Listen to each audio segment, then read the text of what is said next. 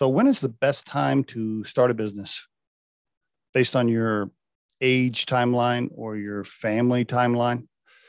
I get that question a lot. Wanted to address it here and give you my opinion on it. First, let me just clarify there really isn't a perfectly clear black and white answer that always rings true.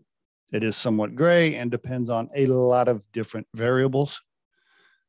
But if you forced me to answer, here's what I would tell you either start before you have children or start after you become an empty nester and all your children are out of the house and college is done.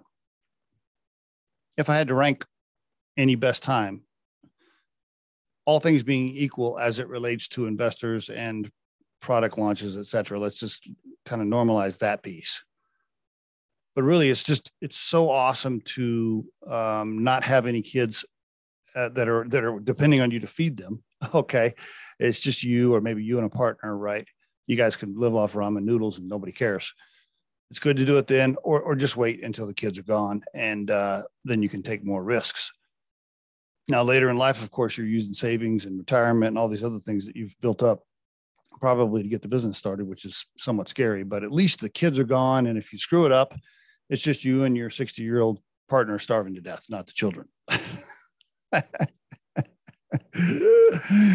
oh, so I get asked that question all the time. Um, you know when is a when is it best to start a company? I wanted to give you my insights on it. Finally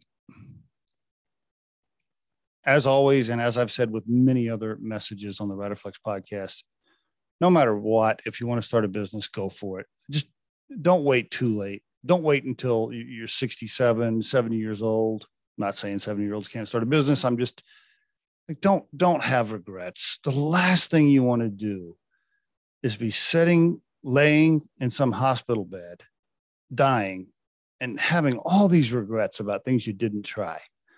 Remember, if you try to start something, you, you go into business with some co founders or whatever. If you don't make it, you can always just go get another regular job. People are always hiring. Okay. I mean, you can get another job somewhere. Life's not over if the business fails. And there is your Riderflex tip of the day.